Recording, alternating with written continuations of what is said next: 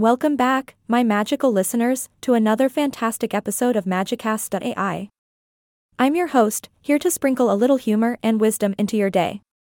So, grab your popcorn, put on your listening ears, and get ready to dive into today's topic using biblical scripture. It takes courage to be obedient. Why so many pastors choose cowardice? Now, folks, let's start off by establishing the foundation here. Boldness, my dear friends, is the courage to act fearlessly, despite any real or imagined dangers. It's like that time when a petite mother fearlessly snatched her child away from a towering, six foot stranger. Talk about mama bear mode activated. But, you know, boldness doesn't mean being rash or aggressive.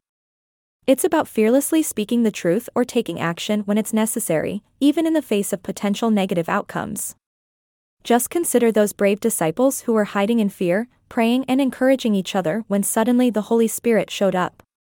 And let me tell you, my friends, that Spirit transformed them from terrified to fearless preachers.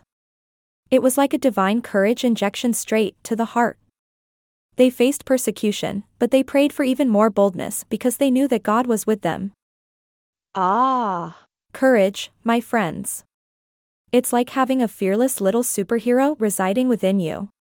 When our objective is to obey and glorify God, He grants us the boldness we need to face whatever comes our way. It's a supernatural force that empowers us to speak the truth in love, even if it may not be welcomed with open arms. Now, let's talk about those pastors who choose cowardice. I'm not pointing fingers here, but sometimes, my dear listeners, we see pastors who steer away from speaking up on important matters, just to avoid controversy or retain popularity. Boldness can be a tricky thing, and when devoid of discernment, it can lead to foolish actions and risky behaviors.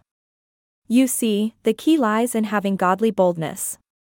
It's driven by a passion for Christ and His truth, not by a desire for personal gain or approval. It's about setting aside comfort and popularity, and speaking and living as God would have us do. Remember the Apostle Paul, my friends? Even when he was locked up in prison, he wrote to the churches asking for their prayers so that he could boldly continue proclaiming the gospel. That's the kind of gutsy resilience we're talking about. And let's not forget Stephen, who spoke the truth so boldly that he became the first Christian martyr. Now, that's some serious dedication, my friends. As followers of Christ, it's essential that we pray for supernatural boldness to speak and live according to his ways, especially in this age of deception and resistance to truth. Boldness, when coupled with love and humility, becomes a shining light in the darkness. It's like a magic spell that can truly impact our world. When we truly believe that our message is life giving and eternal, we can speak with boldness, knowing that God will use it to make a difference. So, my friends, let's summon that courage within us. Let's embrace the boldness that comes from the Holy Spirit and speak truth in love. And for those pastors out there who might be listening, remember that being bold doesn't mean being brash or confrontational, but rather fearlessly leading your flock and standing up for what is right.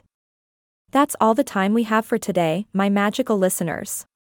I hope you enjoyed this deep dive into the world of biblical scripture and boldness. Stay bold, stay courageous, and always remember that you have the power to make a difference. I'm your host, and until next time, stay magical.